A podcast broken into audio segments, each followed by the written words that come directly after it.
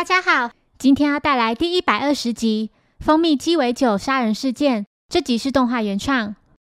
小五郎受邀来到山崎社长的别墅，负责招待他的是管理员向原信吾。进到屋内后，陆续见到了社长山崎玉美、岩见挺庭长波卷八兵卫以及社长秘书中村江里。用餐期间，二楼传来电话声，社长暂时离开，前去接电话。并请波卷拿出某件珍藏的东西。波卷请待在厨房的向元协助。向元目前正在讲电话。柯南注意到向元急急忙忙地将疑似细绳的东西快速塞进右边口袋里。波卷为小五郎拿来他们珍藏的药酒，这是用蜂蜜特别制作的，可以增加男人的精力。几人看到窗外的天气变化莫测，刚才明明还是晴天，现在已乌云密布。突然，二楼传来窗户破掉的声音，社长竟然从二楼坠落至下方的深谷里。柯南三人及波卷赶紧沿着阶梯跑向深谷。途中，柯南和小兰看到从别墅上方飘了一颗气球，尸体的手边有个杀虫剂的喷气罐。不久后，秘书及向元带着医生和警察纷纷赶到现场。接着，大家来到社长房间前。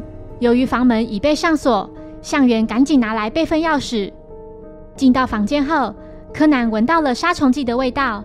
窗户是从里面上锁的。从现场情况推断，社长应该是撞破窗户后，从阳台上的扶手摔下深谷。凶手不太可能从壁炉里潜入行凶。由此可知，这是间密室。柯南发现壁炉里有一只已死掉的蜜蜂。经法医确定。实际死因是由于跌入深谷后造成头盖骨损伤而死亡。另外，死者头部有多处被蜜蜂叮过的痕迹。秘书提到，社长小时候曾被蜜蜂叮过，还因此差点丧命。所幸当时向元出手相救，社长因此请向元担任管理员。向元表示自己平常都会准备杀虫剂。柯南在房间门把后侧发现了一些蜂蜜，接着来到附近的仓库。仓库里有预防被蜜蜂叮到的防护衣，柜子上所放的乙醚跟硫酸也有被使用过的迹象。在将地板上的布翻开后，底下竟然有三瓶液态氦气。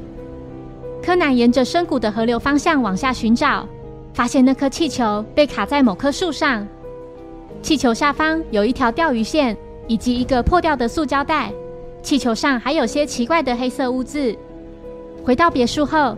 柯南利用梯子爬向屋顶，烟囱上原本应该留有雨水的痕迹，很明显被人清掉了。烟囱里的煤灰也有被磨掉的痕迹，且底部还有一小块胶带。社长房间的地板上还有一个小洞。至此，柯南终于知道凶手是谁。他麻醉小五郎，并变身为他的声音说：“其实这是一件谋杀案，而非意外。”房间的门把上沾了蜂蜜。蜜蜂自然就会停留在门把上，社长也就无法将门打开了。被蜜蜂追着跑的社长从落地窗的方向跑去，然而阳台上的扶手早已被凶手用硫酸事先将它腐蚀。请看看这颗气球，这颗气球被卡在下游的一棵树上，气球下方的塑胶袋里有只已经死掉的蜜蜂。依据猜测，凶手事先在蜂巢上喷洒乙醚。趁蜜蜂昏迷时，将大量的蜜蜂放进袋子里，然后再放进烟囱。另外，仓库里还放置三桶液态氦气。凶手只可能是管理员向原信吾。凶手为了让气球停留在烟囱里，事先在气球上绑了一条吊线，通过壁炉前的一个小洞通到楼下的厨房，将其绑在钉子上。塑胶袋上的胶带也粘着一条吊线，手法就跟刚才一样。社长在前去接电话的同时，向元也刚好在讲电话。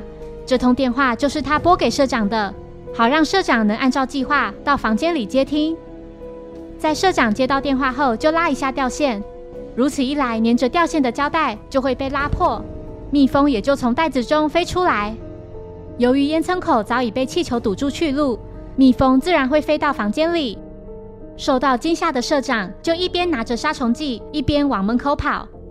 但是被涂了蜂蜜的门把上有许多蜜蜂停留在那，他根本无法打开门。在无可奈何下，只好跑出落地窗。社长不知道的是，阳台上的扶手早已因为硫酸而腐蚀，因此失足跌落谷底。